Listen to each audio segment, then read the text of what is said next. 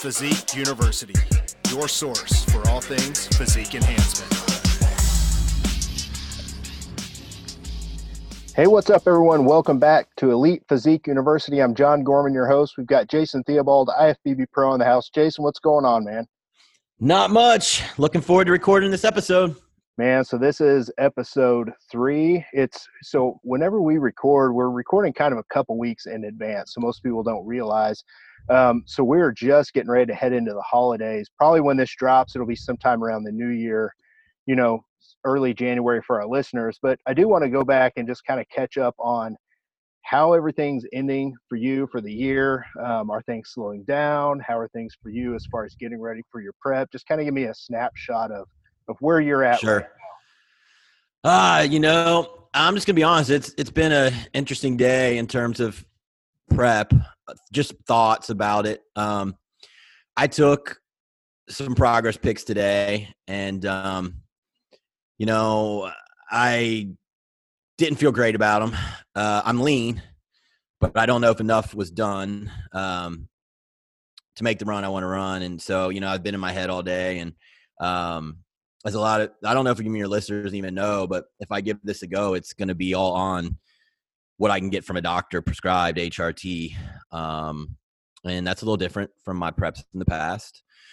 And so I'm not expecting I'm going to grow a lot going into this, and so I kind of am what I am, and um, I don't know. That's kind of a little daunting thought.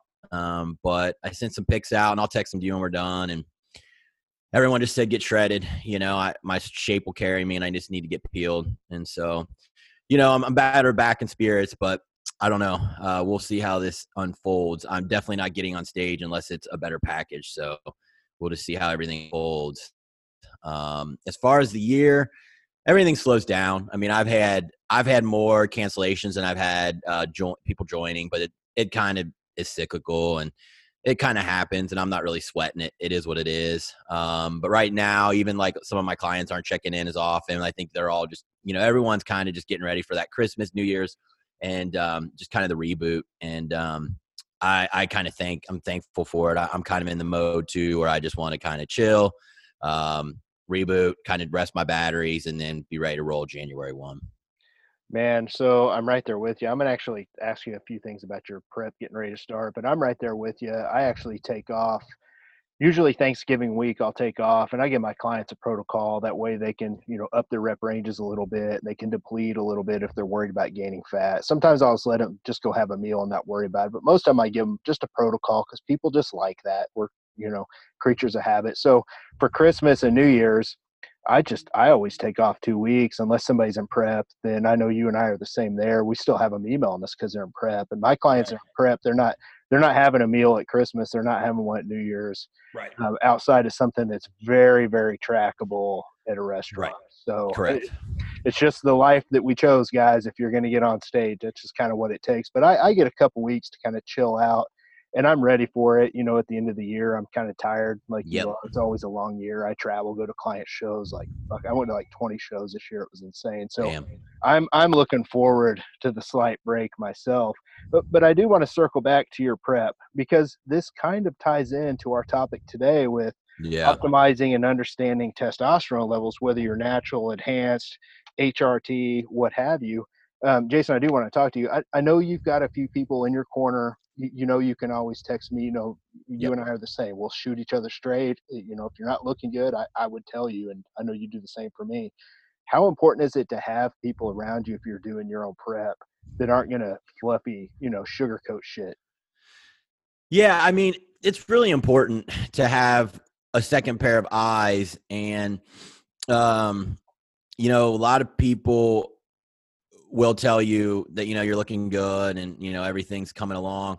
But i do have a few guys um, that are heavily you know npc type prep coaches and national guys and they're really to the point of almost it's almost the point where you send pictures and you almost wait to cringe um, and most of the time the feedback is you got to get leaner and you got to get leaner. And so that is all that I really need to hear to usually keep dropping the hammer on myself, you know? So it's not that I need help on manipulating my macros.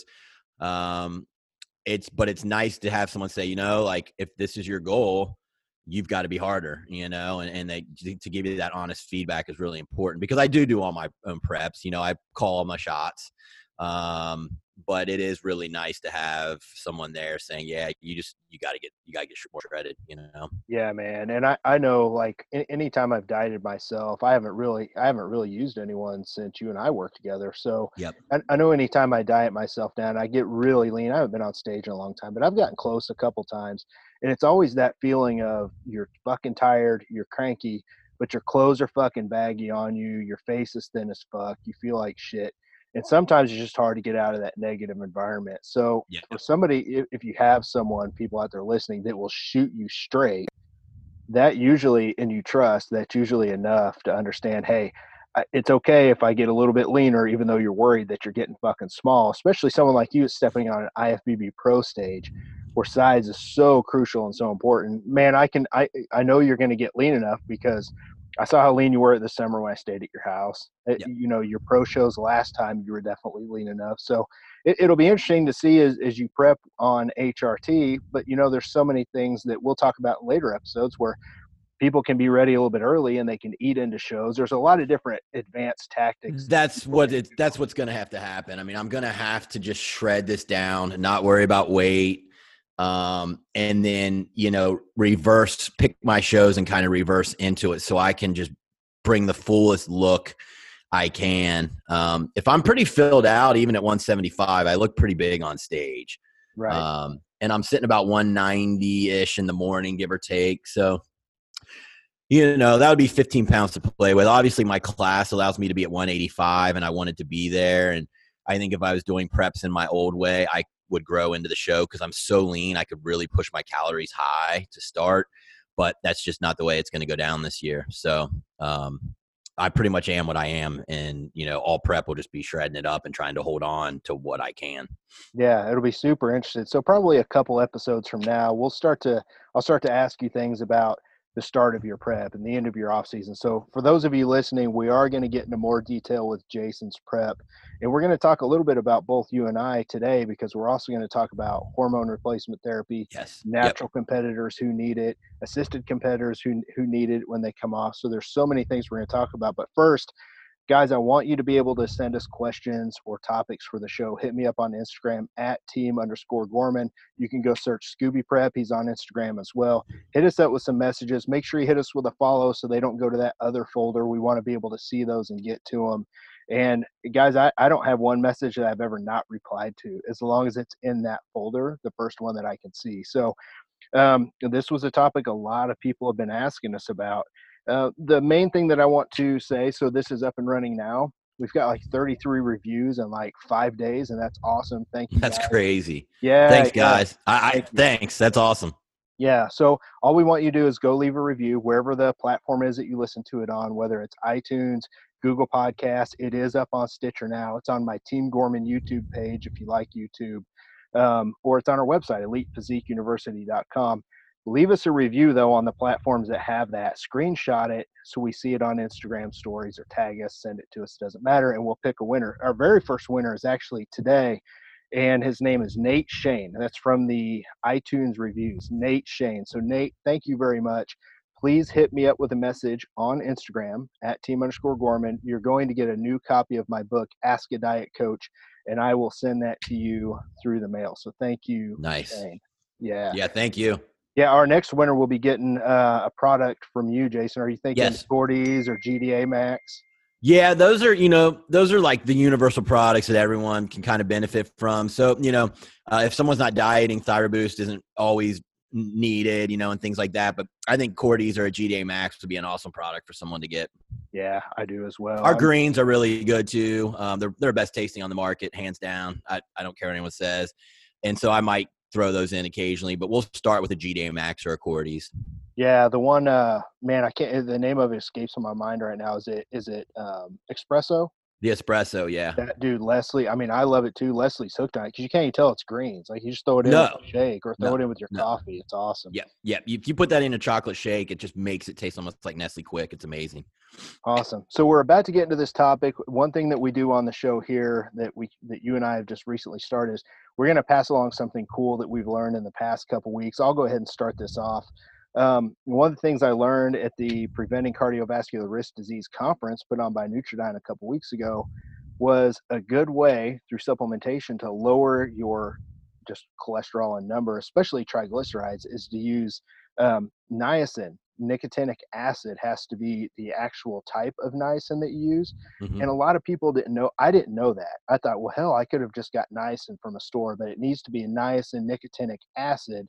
It's really cheap on Amazon. I know Nutridyne makes some products with it in there, like Cardiox and Yep. stuff like that. But that's something to pass along to you guys that are having your blood work done and you have cholesterol levels, especially triglyceride levels that are really high, because that's the number one thing that you can use, you know, 500 milligrams up to 2000 a day. It really just depends. I'm up to 1500 a day now. And I'm going to be real interested to see after eight weeks what that does to kind of drop my triglycerides down, plus my Yeah. And I mean, I don't know what um what they taught you at the course you went to, but all the functional med doctors and guys practitioners that I've been to in courses have said that really, you know, traditional medicine has the cholesterol numbers wrong. Um, the biggest markers for you know heart health or a predictor of heart attack are your particle size of the actual cholesterol so the particle size and i know dutch test you can uh, choose to have particle size ran it's not always done you have to choose it but so particle size and then triglycerides is the second you know this hdl and ldl and all this shit is to sell medicine but you really got to look at your particle size and your triglycerides so i'm really big on getting triglycerides uh, you know down and a lot of times they say the blood tests aren't that reliable. So by the time someone's nearing 150, they're probably well past it, is what I'm being told. So you really want to get that number into the 60s, 70s, so that you're just not even close to that 150 area. Yeah, definitely. And we're going to have a whole, uh, we're going to actually have a guest come in because you and I know a decent amount about this. And I know I, I've really dug in over the last year because my cholesterol levels were shit. And what happened is, is a lot of it came back genetic. And I kind of talked a little bit about it Yeah. on one of the prior podcasts. But niacin is definitely one of those things. Um, and then, Jason, you've been talking about L-carnitine a lot. for Love a it. While. Yep. Yeah. that- injectable L-carnitine. I do injectable. You can do oral, but listen, it's not going to be as, you know, I think you might digest 25% of it um, at, at most. Um, but either way, you know, however you choose to get it in you, um, you know, you were talking about how it helps triglycerides. Yeah, I mean, it, it, it helps, especially because it, it pushes fats into the cell to be used as energy. So, mean, constantly. man, I mean, if there's really any kind of a super supplement that's that's you know over the counter, it's it's L-carn injectable L-carnitine. But you're right. That's why most people have to take like 2,000 milligrams once to twice a day Right. because it has to survive digestion. and I'll tell you, I was a big proponent of that, and I still never saw the benefits that I see when you inject it. You just don't. It, it, it sucks, but you just don't. Um, and you know, you got to remember too that nitrous oxide is is increasing big time uh, with injectable L-carnitine, and that will help keep your arteries and and um, flex more flexible. And that's what you want. You don't want them hard because that's when plaque starts to build up. That nitrous oxide keeps them more uh, flexible and bendy. So L-carnitine is an amazing, and amazing amino acid. Yeah, it's it's been a game changer. I've been using it for 90 days now. At Yep. this point, um, it's definitely. But if you are going to use the oral, try 2,000 milligrams once or twice a day, and that's probably the best that the best that you. Yeah, I would say you're going to need to rock that at twice a day, four four four thousand milligrams or four grams, however you want, however you want to look at it.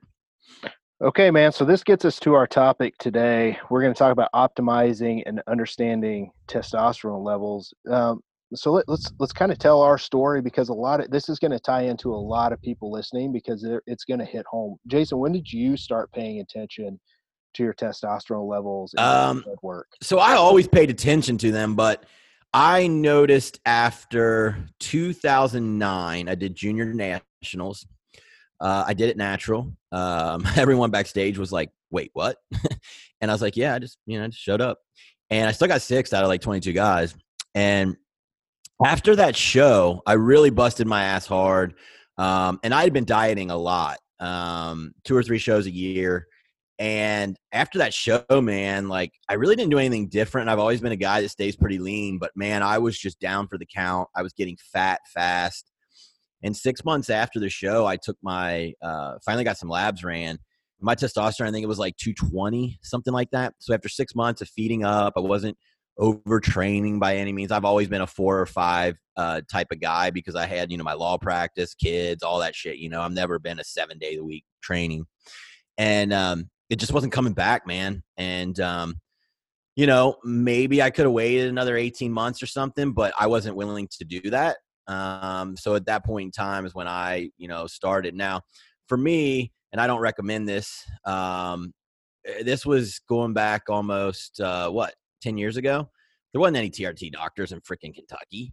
Um, so I did it myself. But you know, I recommend now. There's so many doctors. There's so many even online clinics that you don't have to you know they can serve you from out of state um, but yeah that was when i started really paying attention to it because i just knew something was completely off with my body. So and you were prepping years prior to that as well if i remember right you prepped in 2008 did you prep in 2007 uh, yep i did a prep in 2007 i did a couple in 2008 i did two couple in 2009 and then i you know i started bodybuilding prep you know competing in 20 2002 and I did two or three then and two or three the next year. And then I took a hiatus to get my law career going. Um, but yeah, I was just rifling shows off, you know, back to back. Yeah. So, and that's, that's going to kind of lead into one of the causes that I do want to get into for natural competitors, because here's the thing, guys, we're going to break this down. You can be someone that's been assisted your whole bodybuilding career and there's still a possible need for HRT. So we're going to kind of break that down. I do want to tell my story real quick. Um, because a lot of people don't know until here recently that I've been on HRT. I actually just got my blood work back today, and finally everything is starting to get back into a normal range. But you know, I'm 42 now, so this past January I went in, got my blood work done. I was like, you know what, I'm I'm going to start doing this now every every year instead of every few years. And you know, as you get older, that's important. And one of the things was my testosterone was 190 and i was like what Ouch. the fuck is going on? Oh and, man gorman oh dude, man. dude it was it was bad man. And i thought you know uh, stress was really fucking high for me in january. I was coming off a pretty big year. I had two gyms. I just had the other gym for like five months.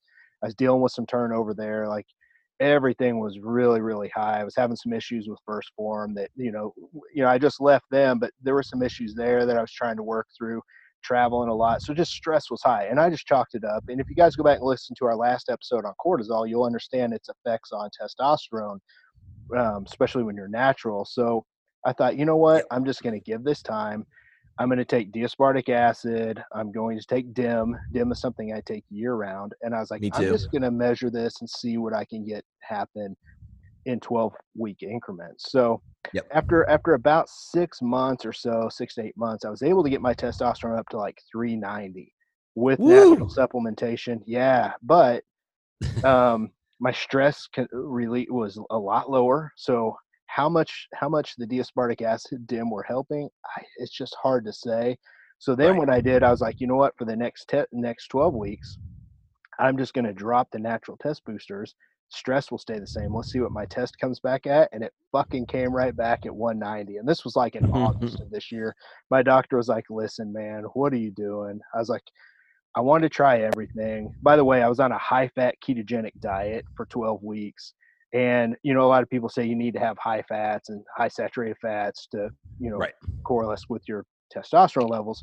Well, mine were the fucking lowest. So it, it's not they weren't low because of keto. I'm just saying it just goes to show it was time for hormone. Yeah, if your body's not producing by adding high fats, you're not. It's not going to be like all of a sudden like ah, oh, you know, like I mean it. It's one of those things where like we want to bring it back. We support the body with extra fats, but you normally have to give it a kick in the pants of some sort. Right.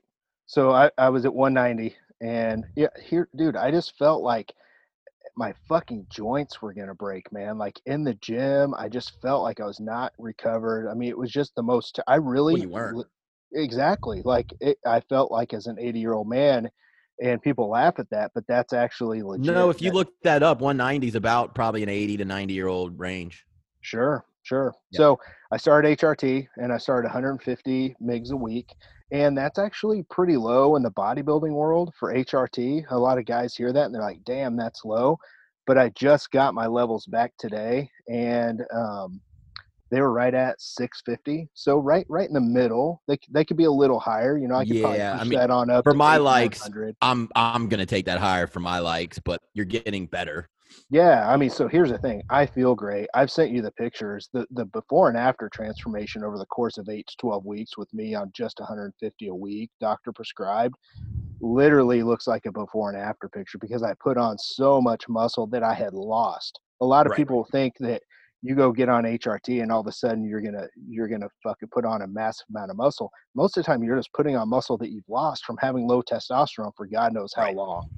Right. So that that's kind of my story. I want people to understand um, because there's a natural side of this, and there's a reason why it happens genetically or as you get older, um, which is kind of what you and I have talked about. But Jason, there's also other areas where people have used testosterone on and off, and they try and come off, and they just can't get their natural testosterone levels. Why don't you talk about that? Well, so you know, when you use an exogenous hormone, our body's feedback loops cause basically, uh, you know, you just stop producing uh, within the body. So if you add testosterone over time, the body's going to shut down and stop producing its own because the body's always trying to work towards homeostasis. So if you continue to take testosterone, take performance enhancers, the longer you do that and the longer that the HPA is dormant, the the less likelihood you have of being able to recover it. Now, you know, you can run the most aggressive PCTs, and you know, some guys might get it back to 400 and be totally fine and want to want to you know rock down the road with that. I don't. Low T levels start to happen around 400, or, or I'm sorry, low T symptoms start to happen around 400 and lower.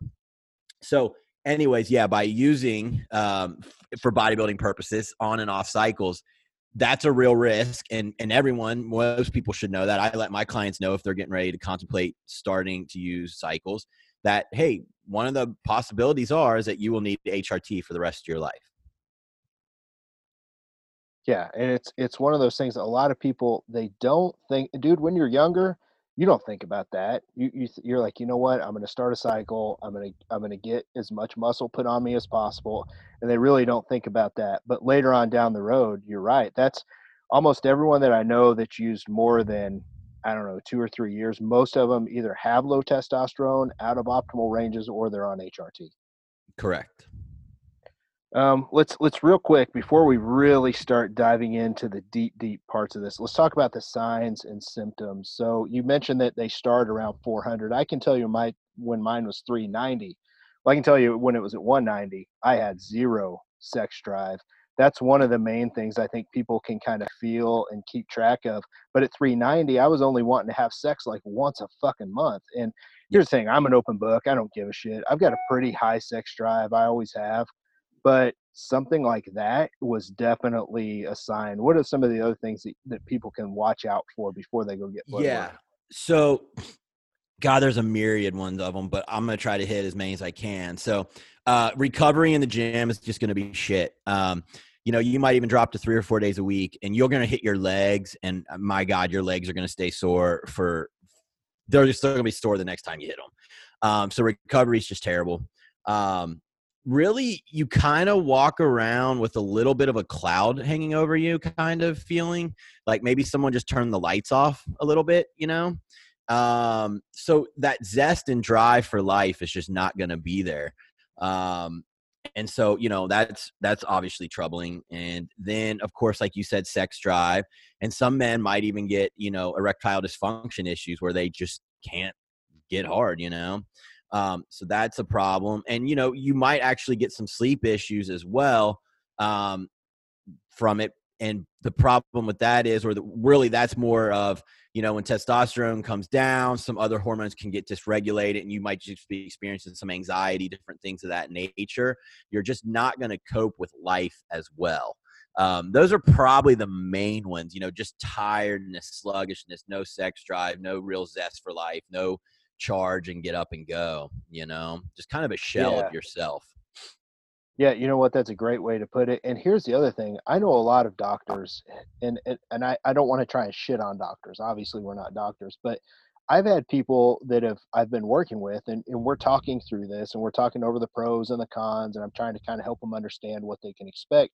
And they're going to their doctor, and their doctor doesn't want to put them on HRT, but they want to put them on antidepressants. And I try yeah. to explain to them, I'm like, guys, when you have guys and girls, and when you have low testosterone, if you have depression um, issues at all, you're really going to have depression issues whenever you're on low testosterone. So to me, I don't think anyone should take antidepressants if they haven't been taking it because that is a whole process to get off of. But I can tell you, everyone that's just done HRT, they've been able to come back. Everyone that I know, they've been able to come back and not have as, as bad of an issue with depression. Have, have you had anybody that's that's told you that their doctor just wants to put them on antidepressants? Yes, yes. You know, I'll have a few guys go see their general practitioner. I had a guy recently. I think he was. I think he's 29. Um, tall guy having trouble putting muscle on, and I said, "Hey, well, let's just get your blood work done. I just want to see where you're at." And he was like 280. So, like, here's the thing for our listeners out there: if you haven't dealt with any of this, 280 generally is above uh, clinically low. Clinically low usually starts around 220, depending on the lab, but pretty much 280 is always going to be in between the ranges. Here's the ranges generally 220 nanogram per deciliter up to 1000 nanogram per deciliter. So that's an 800 range of and at 1000 you're going to feel like a 21 year old and at 230 which is still not clinically low you're going to feel like you know a grandpa and so it's really unfortunate that, you know, doctors, again, we're not trying to talk bad, but they're taught to keep you alive. Remember that. And if you're within range, you're going to stay alive. You might feel like ass, but their goal is to keep you alive. So they're generally not always going to want to play ball. And to be honest with you, they're just not educated with it. So a lot of times, then you got to get you got to find the next guy. You got to go to an endocrinologist, or you you know then you need to search search out an actual HRT clinic at that point. Right. And, and I, I do want to touch on females as well, um, because obviously this is going to cover guys and girls. You know, females generally, and, and I know there are slightly different ranges that can vary four, or five to 10 points, but you know, 15 to 70 nanograms per deciliter is, is around the quote unquote normal ranges for a female but it's females this is something that definitely affects you as well obviously there's not as many females out there using performance enhancing drugs and then coming off and then having an issue. I mean, there there, there are people listening that that you fall into that camp, but a lot of the females are nat. And, you know, I think this kind of goes back to the the whole uh, metabolic resistance um, episode that we're going to do and that you've been talking a lot about. But to me, whenever I see females have issue, it's usually the females that have dieted too much and they're yeah. natural. Are you seeing that as well? Yes. Yeah. I mean, you know, obviously. You know if you don't have that support um you know the, the testosterone support the the hormonal support when you diet and you're female um it's just harder on their body to get lean like they're they're just not meant to be as lean as like the stage requirements. And so anytime you put your body through that kind of stress i either i always see them either come out you know low low estrogen low test or the estrogen's high the testosterone's low but in, in, in the end, like I see it left and right. And then we're not even, we haven't even talked about environmental, you know, issues out there that I think is kind of as a whole affecting society um, in terms of hormones as well. Yeah, and I'm gonna actually I'm gonna throw that ball right into your court here in just a second. Um, while we're on the topic of females, um, females tend to diet more often just in general. That's Gen Pop lifestyle and competitors. I mean, I'm not poking fun at bikini girls. I, I, I love all you guys because you hire me. I do your preps. I, I love helping girls get on stage, whether bikini, figure, what have you. But most women, especially when they're new, they just don't know any better. They really get caught up in it. And they have all this pressure on them anyway, especially with social media the way it is these days, to just constantly be leaner. So they're Yep. perpetually dieting all the time. So I've noticed, and my clientele is probably about 50 50, and it's been that way the entire time I've been prepping, female to male. I've just noticed I've had more females end up on HRT, they use the cream, they end up on HRT Then I have guys. And that's just because I think it's two things. I think it, like you said, it's harder on females, but they're also the ones dieting too often. How how important of a role do you think dieting too often for a natural athlete causes people to have issues with testosterone levels? I think it's probably the number one issue. Um, Me too. you know, I, again, I, I I touched on environmental. and We'll get on that in a second. But I mean, as far as a natural athlete, and especially a female, um, like I've said, and when I've given my talks, like a lot of the natural men seem to bounce back with feeding them up. You know, maybe getting them a little testosterone support, uh, maybe a little estrogen metabolism support, and then just feeding them up over time. But man, it you get that woman's body who's just kind of stuck, and it just it just doesn't want to budge. And so it I see it time and time again uh with my with my natural females. Yeah, I do as well. It, to me, you know, in the natural bodybuilding world, you know, we we all have the saying that that you need to take more time off because when you're assisted and you have hormones helping run everything, you can, you know, that's why we see a lot of IFBB pros, you know, compete every single year because they can Yep. help run their thyroid and their testosterone levels. If you're a natural competitor, that's that's the main thing with taking time off. Most people think they need to take more time off because that's what it takes to improve. Well, to improve, you need to get your fucking testosterone levels up so you can actually add new muscle and make improvements. It's all tied together into one big uh, part of the puzzle, guys. This isn't just about trying to make new new gains. This is also about having your your labs and everything come back normal so you can actually put on new muscle. I mean, how many times have we seen people compete natural every single year? Man, I've seen people compete naturally every year and they actually look worse as the years go on because they spend six Yep. to eight months dieting because in the natural world that's common 20 to 25 week preps and then the next thing you know by the time they've got their natural testosterone levels back up to normal six you know months later they're turning around they're starting to fucking diet again Right, diet again, right? right so then they diet again for six to eight months it's even Right, harder and the, all their improvement time was spent low testosterone. Right. So they and they may not even even improved. So they may even be starting from somewhere with less muscle, and that's a Yep. scary thought. So, man, I I I mean I have preached about that for years, but it's so hard to get people to take the amount of time off because everyone just wants to get on stage. Um, Yeah, yeah, I know, I know. I, you know, it's uh, I, I fell into that trap for a little bit there too. But you know, now I'm always like two years. I always take a full year in between shows. Uh, right. it- Right. you know, You know, I, I didn't start this off the right way, so hold on, give me just a second. All right, there we go. you know, listen, I, I might have buy, bought this nice new house, but how's the saying go? You can take the boy out the trailer, but you can't take the, the trailer out of the boy. Out I gotta the have my yeah. white trash. I gotta take my white trash energy drink and get this going, man. Because we're about to geek out. We're about to get geeky.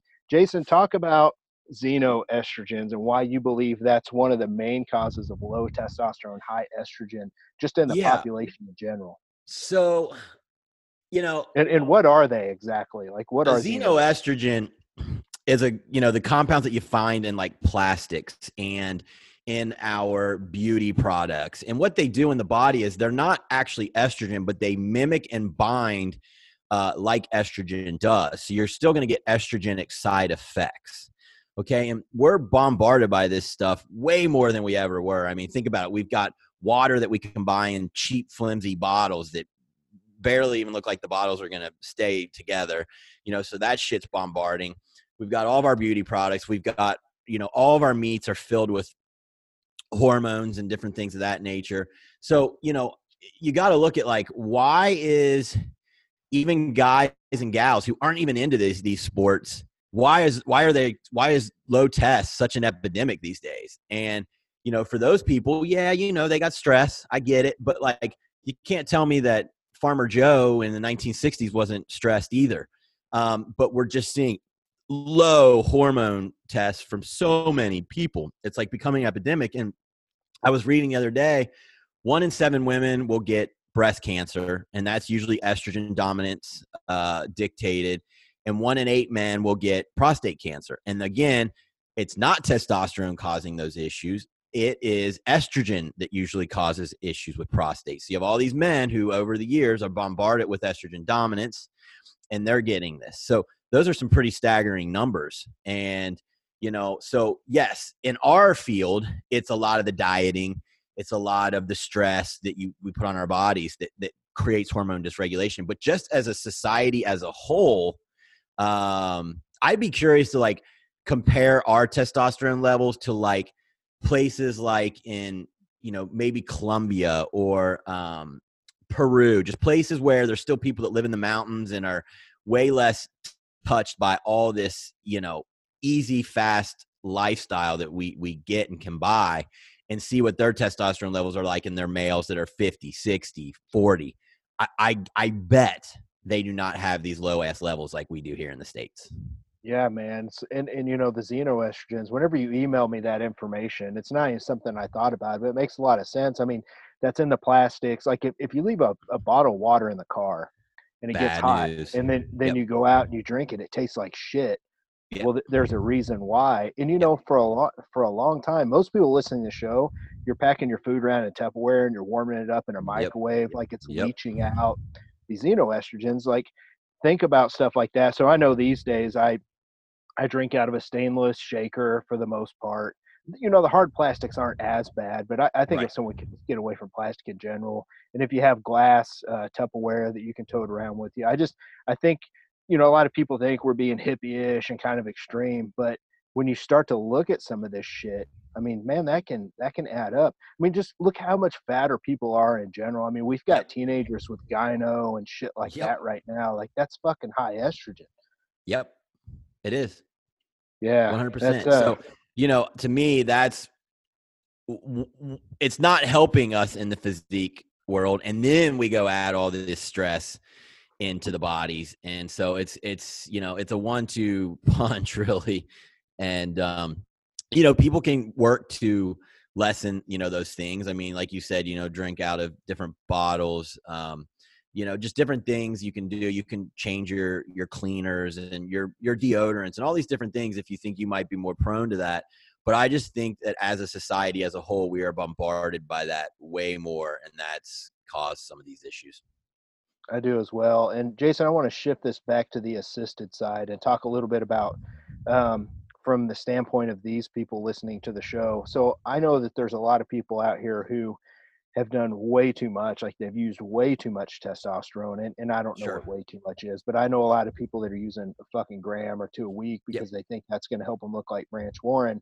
Yep. But how much do you see when it comes to people using too much instead of you know when people start out and they could use you know 300 a week for example or 250 a week and get a ton of benefit from it it's not like we're trying to help people understand where to start that's not what we're saying but how Right. many people have we seen start at 750 and Oh, yeah. they've done it for fucking 20 weeks and then they come off and they feel so shitty because they're coming off from a high dose and they're losing size and they're Yep. you know a lot of that's water too but they're losing bloat and size and strength and they don't give it long enough to let their natural testosterone levels come back up and then they turn around they panic and they go right back on cycle how many people do you see get caught up into that Well, you know, you see it a lot, and here's the here's the deal. I mean, on the assisted side, you got to look at goals too. I mean, if someone's got good genetics and they want to make it to the national stage fast, well, I, you know, PCT, it's not really where it's at. I, I'm sorry, like you're yo-yoing the fuck out of your hormones. You just went on 750, so 750 times five is about where that's going to put your numbers per per week. So what is that? Three thousand five hundred nanogram per deciliter. That's Right. that's a high ass testosterone score when 1000 is the top of, you know, of uh, clinically normal. And, and if And you so, would you explain, know- explain real quick, if, if you don't mind, explain why why you took that times five. I don't think a lot of people, I don't think they understand. when they it's just an, an average of of of reading people's blood works and eh, you know it's one of those things it's an average of looking at let's say we looked at a thousand people's blood works who took 500 migs. Most of them are going to be around 2000 to 2500 uh, when they score. So you can when they um, when they um, get their labs. So you know you can kind of just average it out and say whatever dose you take multiply that by five and that's going to be typically where your your test score is going to lie. Does that make sense? Okay. Yep, yep. I just I know our listeners. So- are probably wondering. Yeah. So, you know, you got someone coming off of that 750. And then, you know, if they're not that gifted, they probably shouldn't have been on that much anyways. But if they're trying to make a run at this, at that point, honestly, if you're going to stay on that for 20 weeks, trying to get your testosterone back, it's just as detrimental as not. So a lot of guys go on HRT then, and, and, and we just call it blasting and cruising. And so you stay on 200 milligrams and uh, maybe run some HCG at that time to send signals if you still want kids, et cetera, et cetera. So, you know, it, it kind of depends on what your goals are and where you're going. If you are one of those guys that want to come off, that's fine. And, and you know, that's what you should do. Uh, but once you get past a certain age, is my point, you're doing more harm than good. So if you're going to run your cycle, you might as well then just come down to TRT because you're never going to get it all back and having low T is bad as well. So, you know, it kind of depends how old someone is. And if someone isn't that old, well, maybe they shouldn't be taking, you know, hormones until they're 25, 26. I was 34. I competed in the NPC natural up till then, and I was winning pretty much every time I stepped in a show. Um, my class, I'm not saying I was winning overalls, I was tiny, you know, but uh, I wasn't losing often. So, um, you know, it just depends where someone's at, John. I mean, you know, you got guys who are 22 who want to make a big run, and well, you know, you tell them, look, when you come down, you know, we can we can we can run a bridge, we can run 100 migs, get some HCG in there. Um, but yeah, like if you just come right off from that, you're gonna feel awful, and PCT is only gonna take you so far. And PCT, for people who just don't know, it just means post cycle therapy. It's a it's a it's it's a mixture of, of a few compounds to try to get your body back online. Um, and it works to some extent while it's in, but a lot of times once you pull it, you plummet. And so, you know, anyone who plays the game, they have to decide what direction they want to go. Are they gonna are they gonna use a few cycles and then stay on HRT, or are they gonna try to recover each time and just deal with the extra fat gain, uh, feeling really sluggish, maybe your dick not working great. I mean, all these things are possible. So really, people really need to decide what they want to do. And at 22, I just don't think people 22, 25, I just don't think they're ready to make those long-term decisions. But but guys do it all the time. No, I, I, I agree 100%. So um, I do want to start to shift down now. So I, I think we've kind of covered everybody, unless you can think of some situation that we're leaving out. But I know that we have listeners on the show that are like thinking, all right, I've never had my blood work done, or hey, it's been a while. I need to go in and get this checked. So, guys, you've heard all the symptoms, you've heard the scenarios, you heard the people that we feel are highest at risk to have low testosterone levels, and kind of what some of the some of the issues are and why you need to go get that fixed. Jason, whenever somebody goes in to request blood work for testosterone levels, um, let's talk about. I'll just shift it over to you. Let's talk about what they need to request. That way, they can, if you're listening, you can write this down or you can go back and save this at some point. But this is what you need to ask your doctor for once you get this tested. Okay, so for men at bare minimum, like if I'm doing this, I mean, I want to know how healthy they are as a whole. So I'm going to ask for more shit than just has to do with testosterone. So I'm going to get a full CBC. I'm going to get fasted glucose. I'm going to get fasted insulin. I'll probably get ferritin. I'm going to get free T3, free T4, TSH, um, reverse T3. I'm going to make sure the thyroid's good. We're going to do TPO antibodies for any immunity issue. Then when we get to the hormones, I'm going to want to see their free test and their total test. I'm going to to see their estrogen. How is that doing? You know, if they're already high estrogen, we know they're going to need more Arimidex, which we, you know, that's an anti-estrogen, which we can talk about in a minute. Um, progesterone is not really that big of a deal for men. Um, I might even want to see their cortisol to see if they're in, stuck in a stress state. Like, why would they potentially have low test?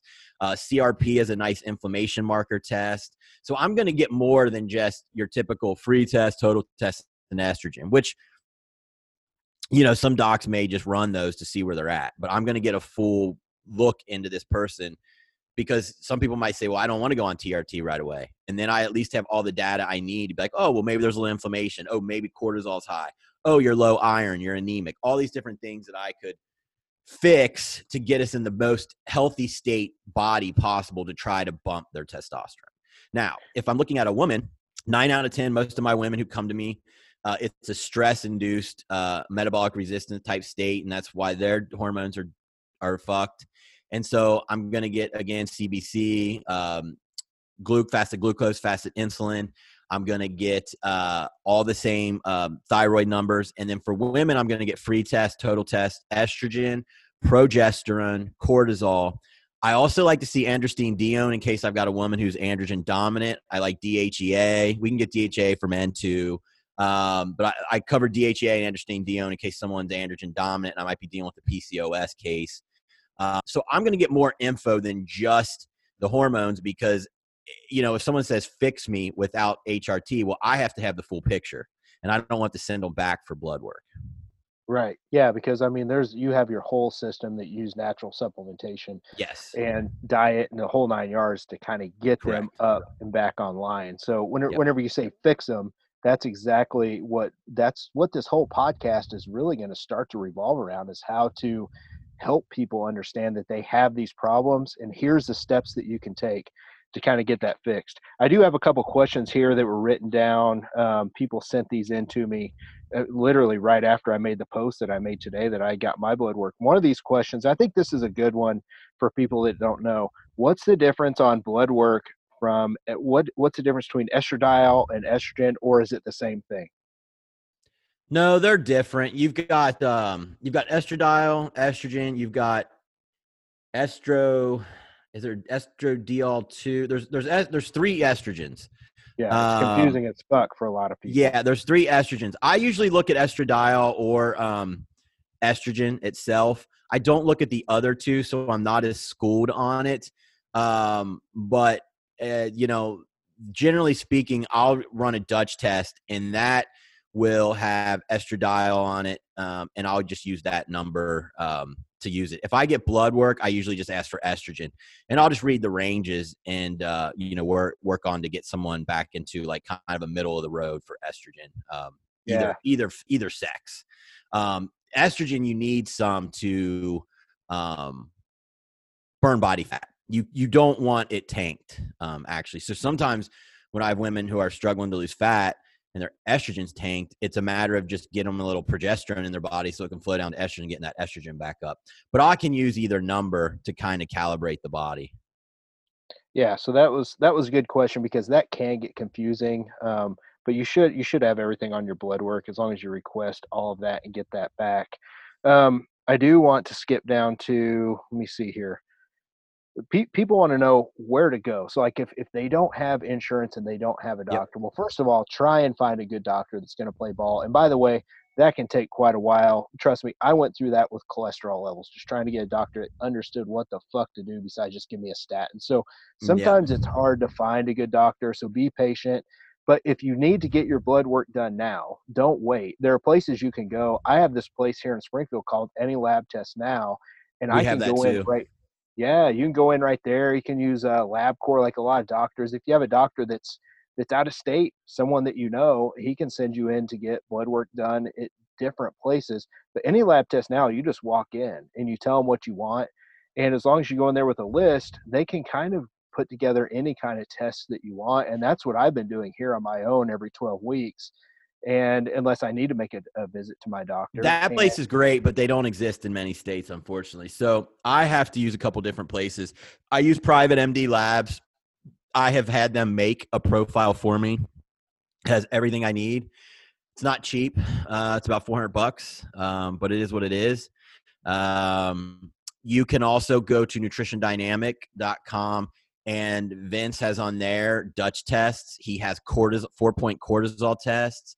He has ZRT thyroid tests, and all those are taken uh, in the privacy of your home. So they're mailed out, and um, if it requires blood, it's just a little pinprick. You put it on a on a on a piece of paper. If it's uh, the Dutch, you're actually using saliva, um, and that's more accurate for hormones. So there are options um, to getting this done if your doctor's not willing to play ball. And listen, like if you're here's the thing. It's your body. It cracks me up when a doctor goes in and my clients have a list of what they want to see and they're like, "You don't need that.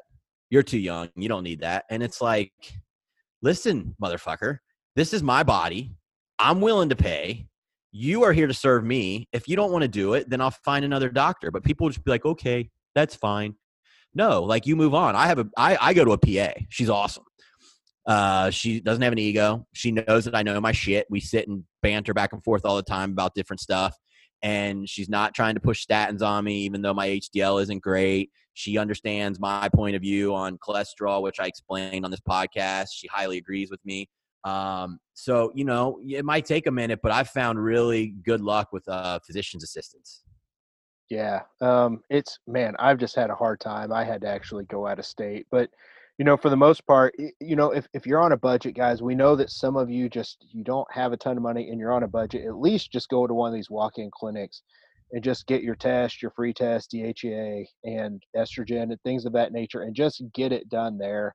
It's really not that much. I think I paid like three hundred dollars at this one here local, if I remember. It was like three oh two or something like that, and, and, I got it back the next day, and it was all broken down. And I got a little bit of extra on there, obviously, than the ones I just I got PSA done because I do that every year for prostate.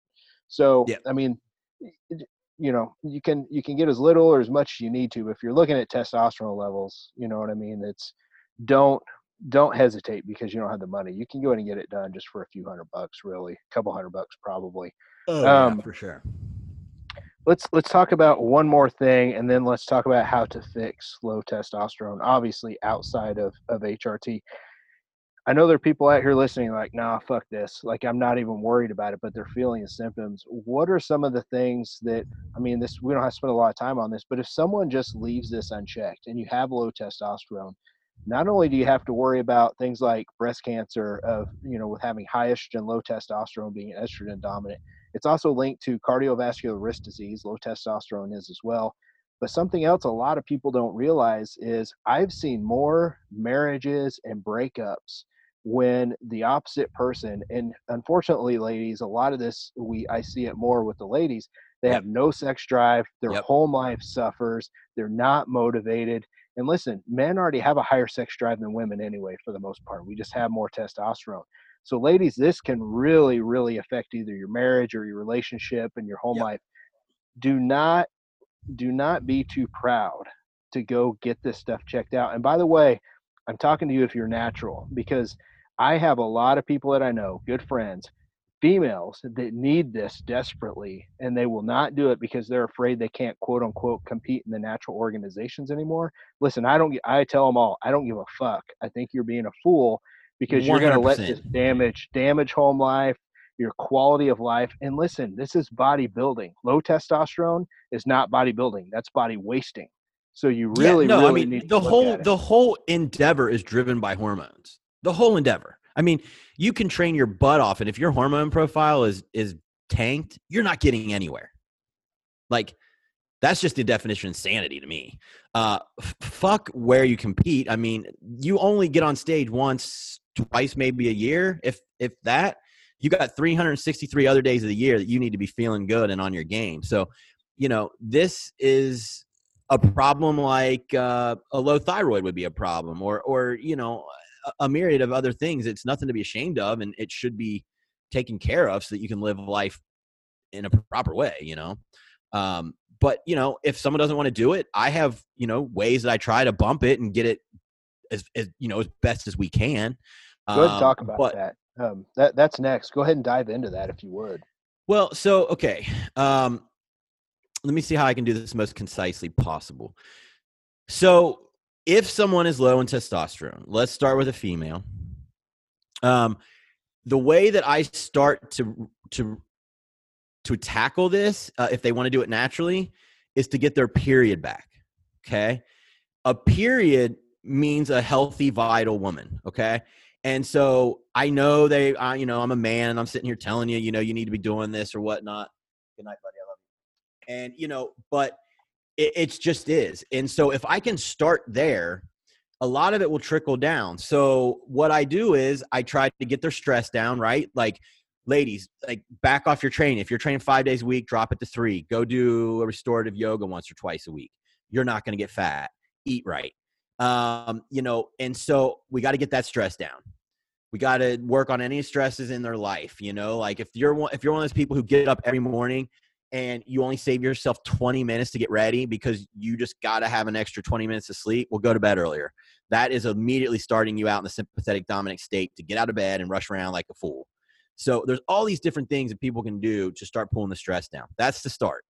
then what I normally do is I give them some Cordy's. That's going to help pull that cortisol down that is robbing from that progesterone. And when that progesterone is robbed, that's when you stop ovulating. That's when you stop having a period. When that progesterone is robbed, it can't trickle down to estrogen and it can't trickle down to testosterone. So I got to get the cortisol down by getting stress down, feeding them up, and I got to get that progesterone now jump started. And we use something called chasteberry very mild. I do maybe 250 milligrams, uh, four days a week, four four day, four times a day. I'm sorry, and we just wait for the period to start.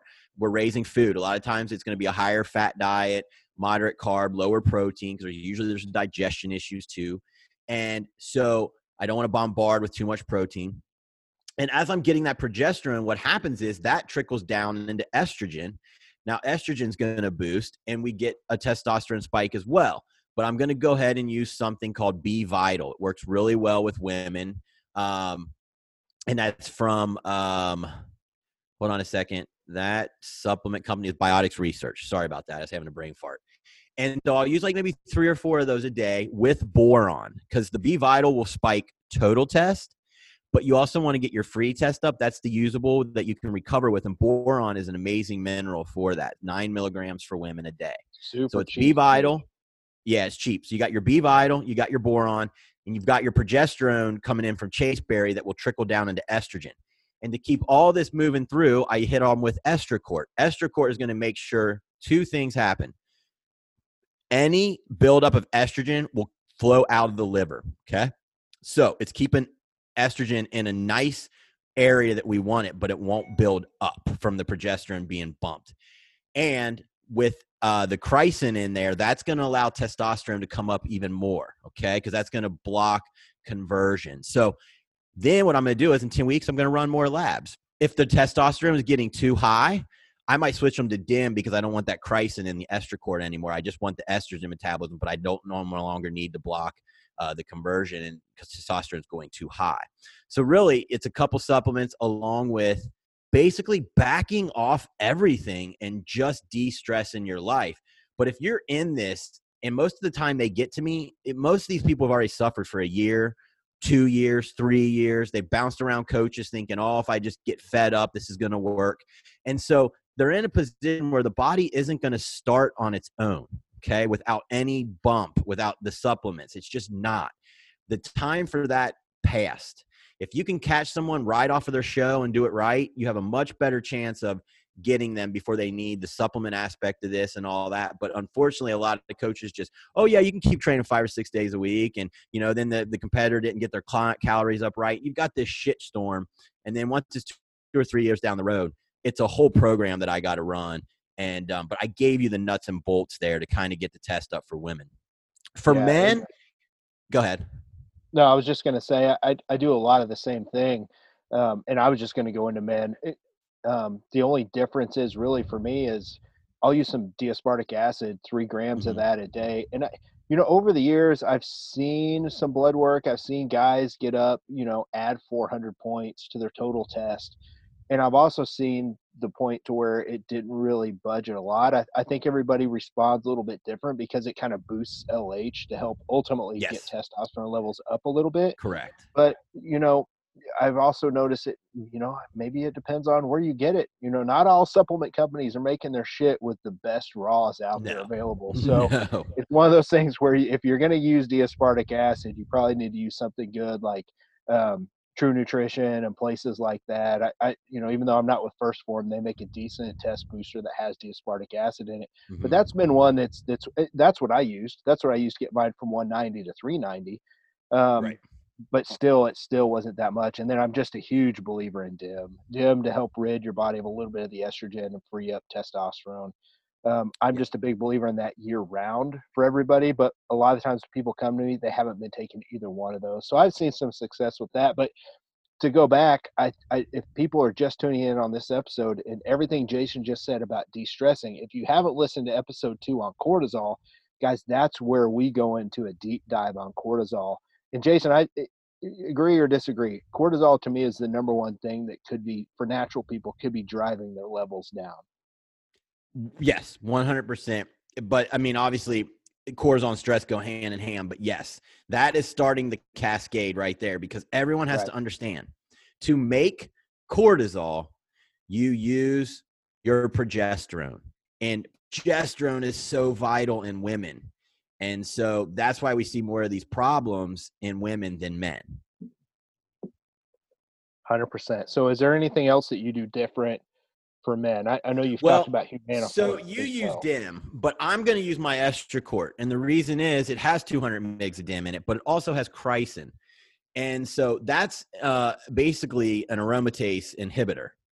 And so, you know, if someone's trying to get their test up, um, I I do want I do want estrogen metabolism, so DIM is good, but I also want to block any aromatase uh, from happening because I don't want test.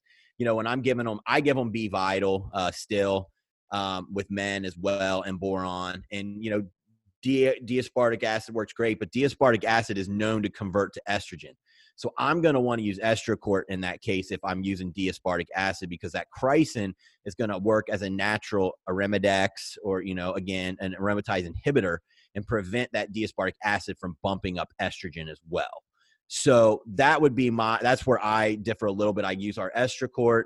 Uh, I don't have a problem with D-aspartic acid. It's great for bumping luteinizing hormone, and luteinizing hormone has to get going uh, to produce testosterone. So I, I do like that addition. Um, again, with men, if they have it, I'm going to block the cortisol again. So I am going to use Cordy's uh, to get that cortisol back down. DHEA is a nice addition in men. Um, I sometimes caution in women because if you don't watch the labs, you could put them into an androgen dominant position uh, which then could kick off, you know, high glucose and all those different things. So I'm not saying I don't use it with women. I just know I make sure that there's going to be a lab follow up in 10 weeks. But with men, I'm not as worried. So I can use the DHEA, uh, D-aspartic acid, B vital, and the boron, rest them up a little bit, feed them up, higher fats, and usually I get a pretty damn good response. As long as they're not seeking me out two or three years later after their test has been 150 you know, nanogram per deciliter for freaking three years. You know, I mean, once that shit gets so dormant for so long, it's only so much you can do with natural supplementation. Yeah, and that's usually leads to the next part of this. We're going to kind of wrap this up and put a bow on it. Um, you know, it leads to HRT for those people yes. that, that qualify for it. So let's talk a little bit about. Obviously, you've got most people will elect for the cream because they just don't want to do injections. I don't give a shit. I've had so much shit injected in my body. I have anthrax in my body from when I was in the army. Like I don't give a shit to give myself an injection once a week because if I had to give myself cream every fucking day, I'd be nah, I'd be forgetting. I, I hate the fucking the cream. I hate it. Well, I, I think. Go ahead. I was just going to say it's one of those things like you need to do it after you shower. Like there's ways that and people can get instructions. If you don't want to, you know, pin yourself, that's fine. But you don't get 100% absorption from it. Nope. And I know it has to be dosed to try and get you that way. It, you know, if it's dosed too high, a lot of docs want you just to keep running what you are and just do it every other day, but it clears after a day. So then your levels, I just am not a fan of the cream. I would rather just see yep. an injection once a week you know, if you're off a day and you're supposed to do it on Wednesday, do it on Thursday the next day. It's not a big deal. Most people won't forget, but the daily stuff I've seen people struggle with. I'm a big believer though in HRT should be spread out. Like you can do it once a week, your 200 migs, but you're going to need a Arimidex because you're going to spike the hell out of yourself for a day or two. And that means estrogen is going to come up as well.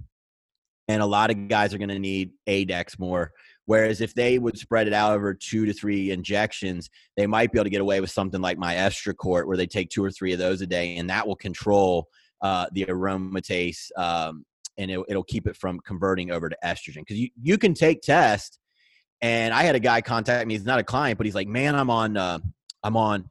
How do you put it? Uh, I take one milliliter of my test two times a week. Well, basically, he's he's doing 200 mgs."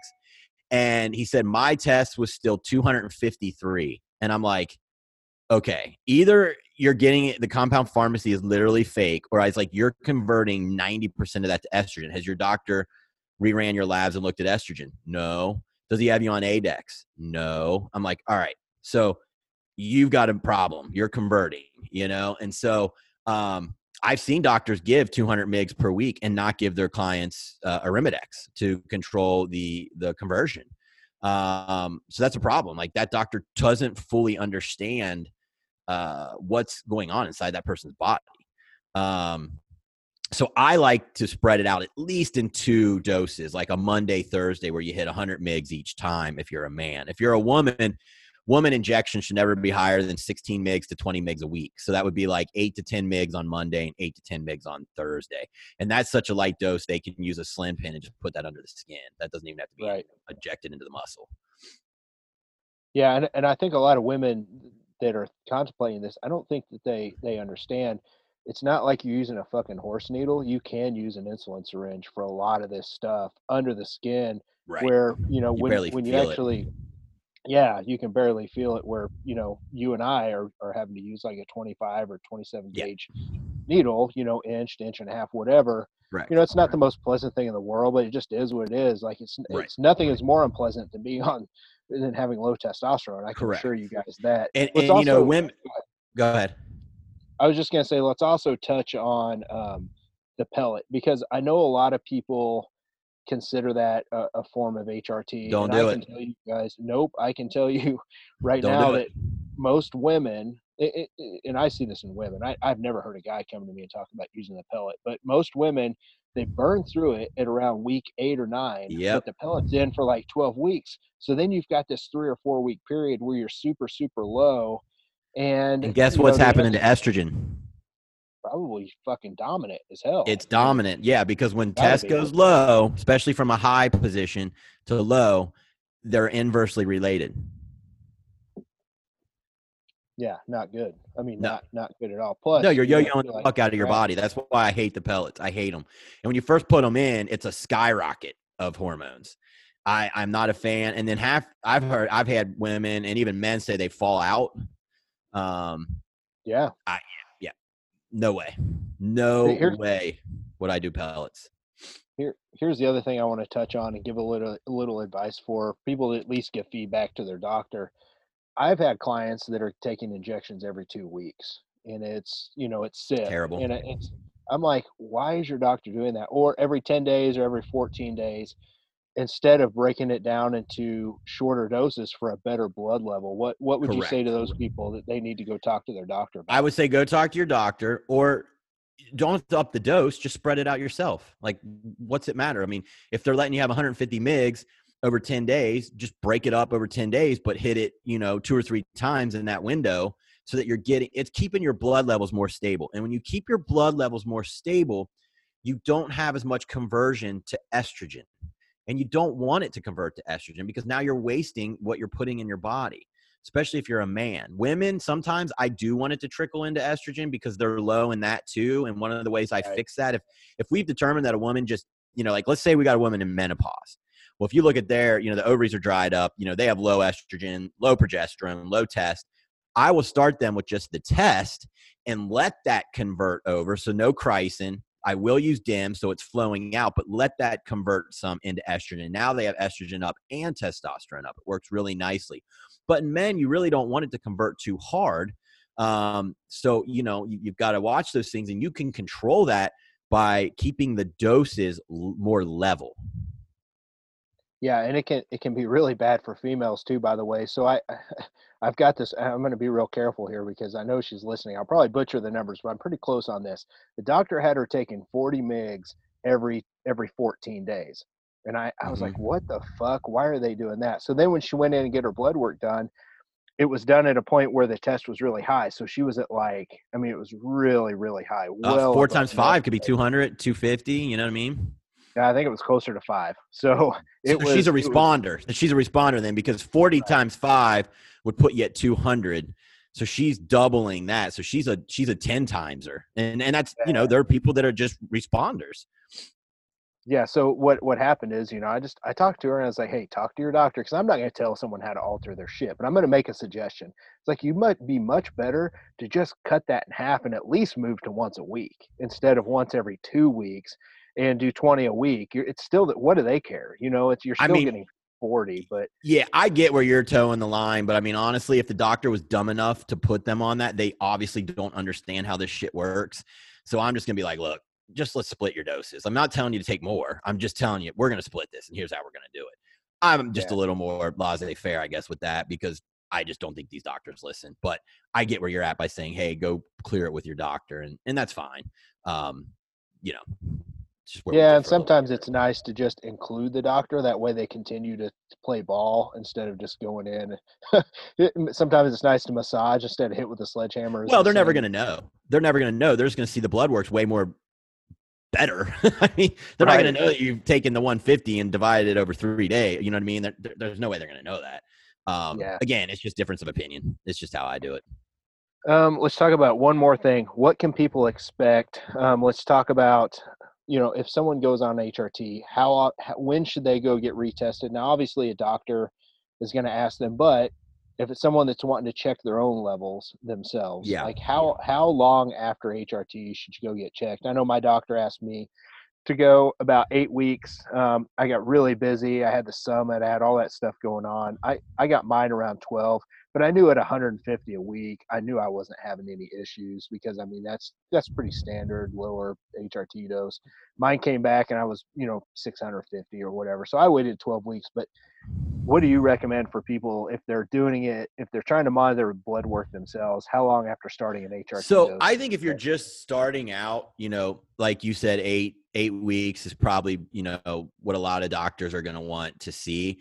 But then once you get going and you've got the program down, a lot of them just do it every six months, and that's fine. I mean, you're just on you're just on HRT. Again, all this is doing is aiming to put you at a high normal range so that you're optimized. That's it. You're not clinically high, and if you are clinically high, a lot of times they will adjust it back. You know, like if you're a higher responder. Um, but you know, um, I, I think that you know once you get your program down, every six months is is fine, um, especially if money's a concern. But early on, like you said, eight weeks. I mean, it's going to hit within eight weeks, so you're going to know where you're at. Yeah, and I I noticed too. So a lot of people, you're especially going to notice some pretty rapid muscle gain. And I want to go back and reemphasize. I'm, you know what? I think when I post on social, I may actually use my before and after picture as the picture for the podcast, just because it was Go for it. so pronounced. Um, people can see that it literally looks like I took a really huge cycle, is what that looks like. But what people don't understand is when you go on HRT, now all of a sudden, like I talked about at the beginning of the podcast, you're not putting on new muscle. You were you were losing muscle. I guarantee it. If your test was really low for a long time, all I did was put back on all that lost muscle that comes back super fast that I had built over the last 10 years and I had lost for, you know, who knew who knows how long. So it's pretty rapid the muscle gain that But you can will gain. I mean, I gain muscle. Oh yeah, yeah. But I, I I'm a fairly good responder. My numbers came back at 15, 1500 on just 200. But again, I'm taking boron. I'm taking L. I've been taking injectable L-carnitine, which we know makes performance enhancers work better. So I'm getting a lot out of 200. Um, and so I, I do think you can still grow on it. I just don't want our listeners to think you can't. What John's saying is just at first, if you spend a long time with your hormones down, you, your first gains are just basically getting back what you had from when you did have a good hormone profile. Yeah.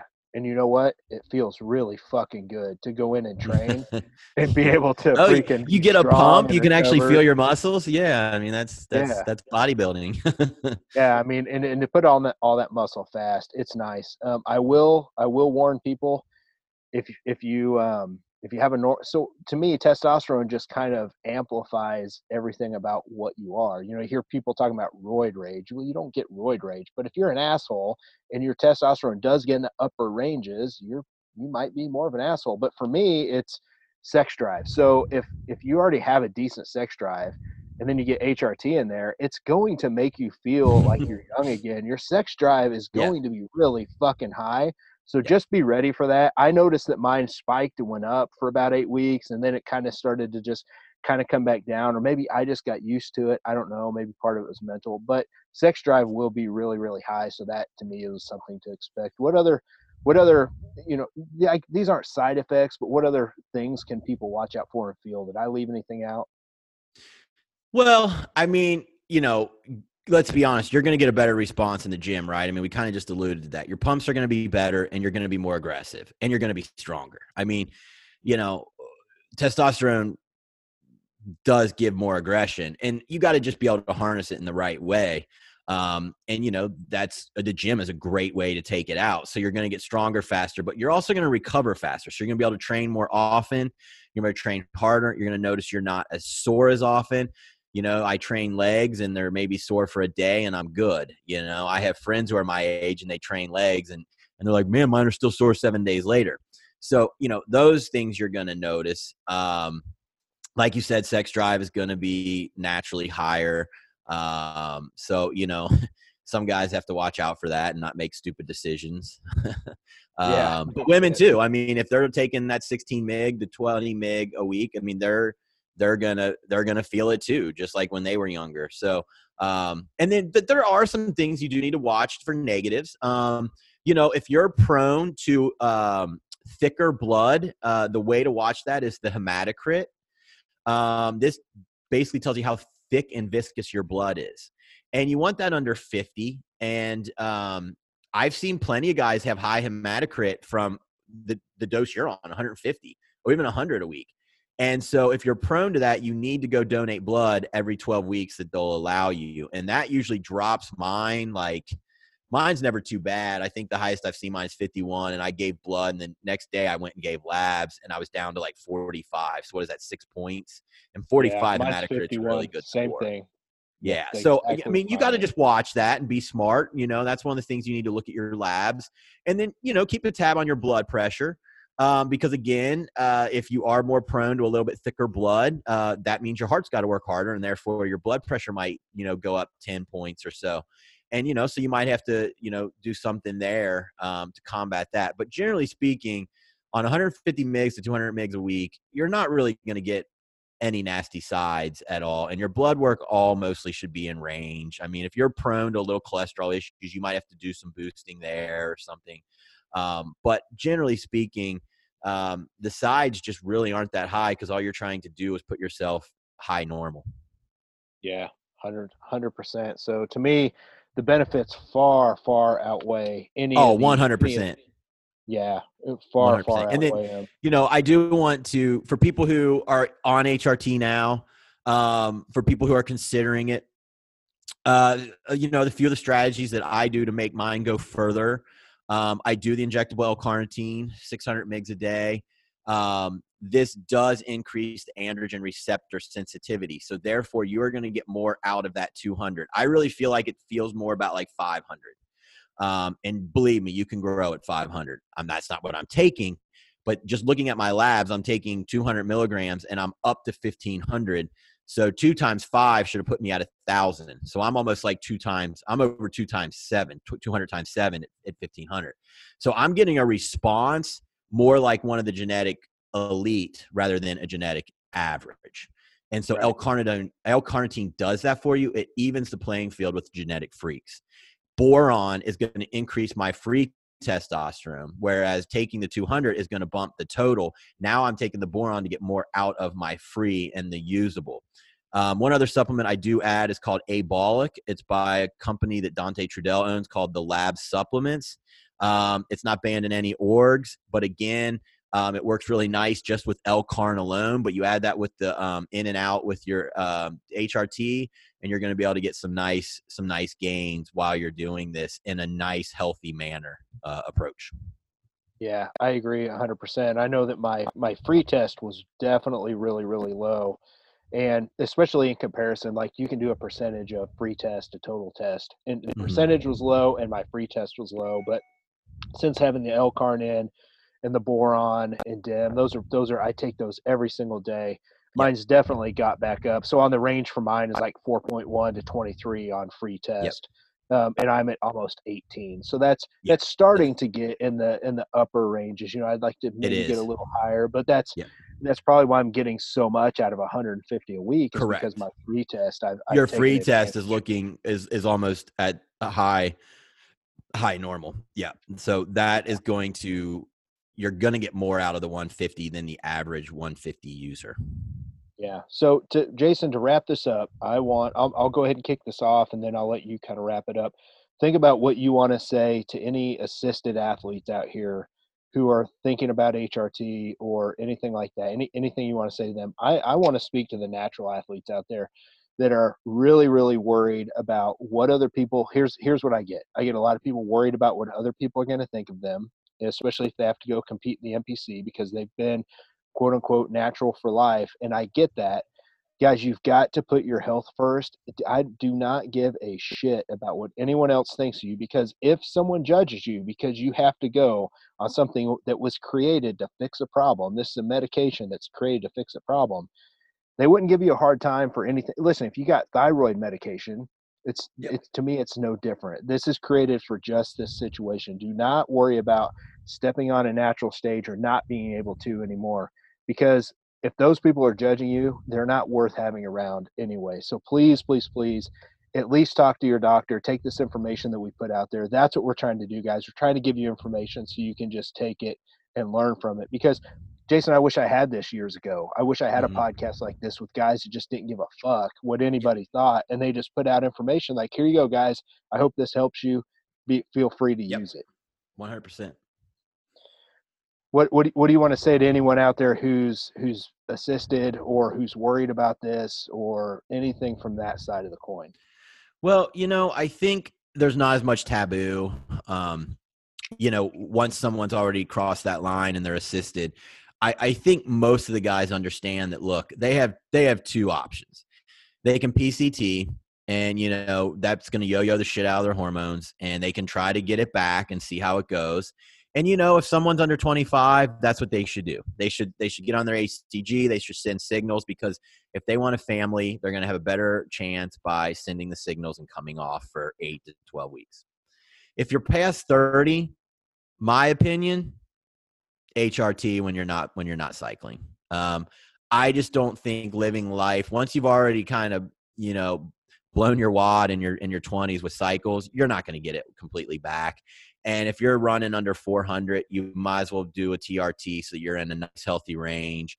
And yo-yoing your hormones is just as bad um, as you know as as coming off, in my opinion. So I would I would I would tell people that if you're gonna if you're gonna play the game and you're over 30, you're probably your best bet is to is to you know use your HRT. Try to maximize your gains on your HRT. Okay, you're gonna you're gonna have a lot longer um, career in bodybuilding. You know, um, and spend more time in that area so that when they do finally have a cycle, they get a really good response. A lot of guys will, you know, say they're on HRT, but they're running 500 milligrams a test.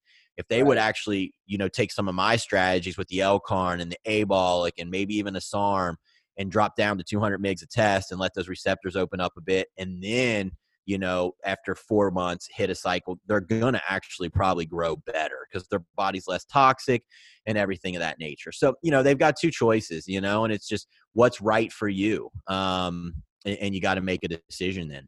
So Yeah, that's my guys. spin on it. I, I know there there are guys and girls out there who who are cycling who don't even take they don't even get blood work done. They quote unquote I feel good, bro. But listen, Yeah. that can be one of the most dangerous things that you can do. Uh, So guys, please, please, yeah. at least go get your testosterone levels checked. And here's the other thing, by the way, you know, we're talking about the black market side of this.